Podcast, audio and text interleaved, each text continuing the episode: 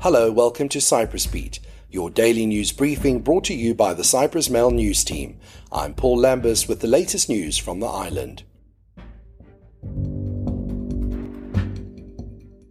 President Nikos Christodoulides warned on Tuesday that fans need to behave, otherwise, all sporting matches will be held without spectators following the violent clashes at a basketball semi final at the weekend. This deviant behavior cannot be repeated. Many share responsibility on the matter, and everyone should take on the responsibility they have, he said. On Monday, a meeting was held at the Justice Ministry to discuss the latest episode of sports violence, which took place at the Apollon Anorthosis basketball match on Sunday. Sunday at a stadium in Nicosia. Three policemen were injured in the incident, which also saw the offices of the bus company opposite the stadium burned down. Two people have been arrested. Christodoulides said that he had studied the report drawn up about the incident on Monday and that on Wednesday he will announce very targeted decisions on the matter.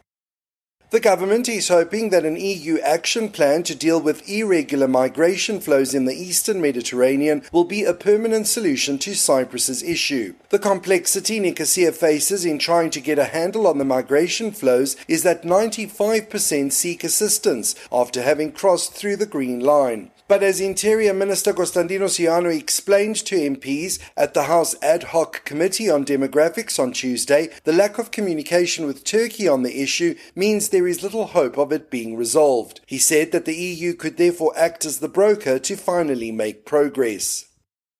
MPs on Tuesday urged the government to do something about rising interest rates, particularly to shield vulnerable borrowers and prevent bad loans from proliferating, although none had a clear idea as to how this might be done. The matter of interest rates was revisited at the House Commerce Committee following the Finance Minister's appearance a day earlier at the House Finance Committee. Unsatisfied with the responses given by a central bank official on the state of play, MPs cut the session short and decided to reconvene at a later date in a joint session with the Finance Committee. There, the Finance Minister as well as the Central Bank Governor would be summoned. However, the message that came out was clear interest rates would remain high for the foreseeable future.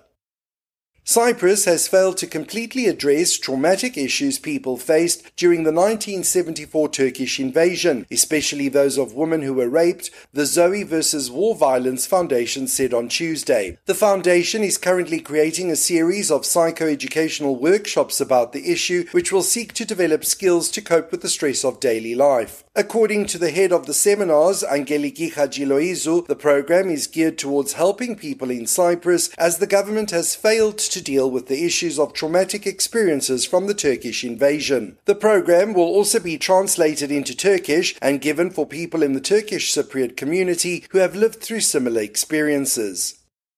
Two men were remanded in custody for seven days on Tuesday after their arrest for allegedly being involved in a case of staging a robbery. The incident unfolded at around noon on Monday when a 54 year old man reported to police that he had been robbed on the highway near Pareklisia. The driver, a hotel worker, claimed a masked armed man stopped his car by pulling in front of him in a rental car. A man then reportedly got out of the car, smashed his window of the first car, and stole a bag containing 30,000 euros of company money which he was transporting to a bank. It later transpired that the robbery was fake, and the 54 year old confessed he had set up the scheme with a 53 year old man to steal the cash.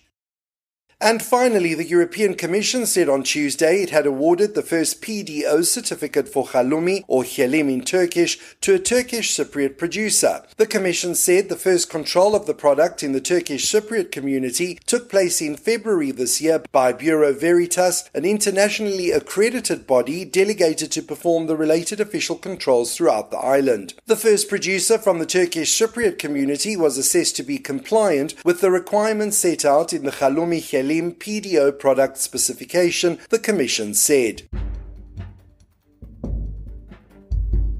That's all for today. For the latest news, commentary, and analysis, please visit www.cyprus-mail.com.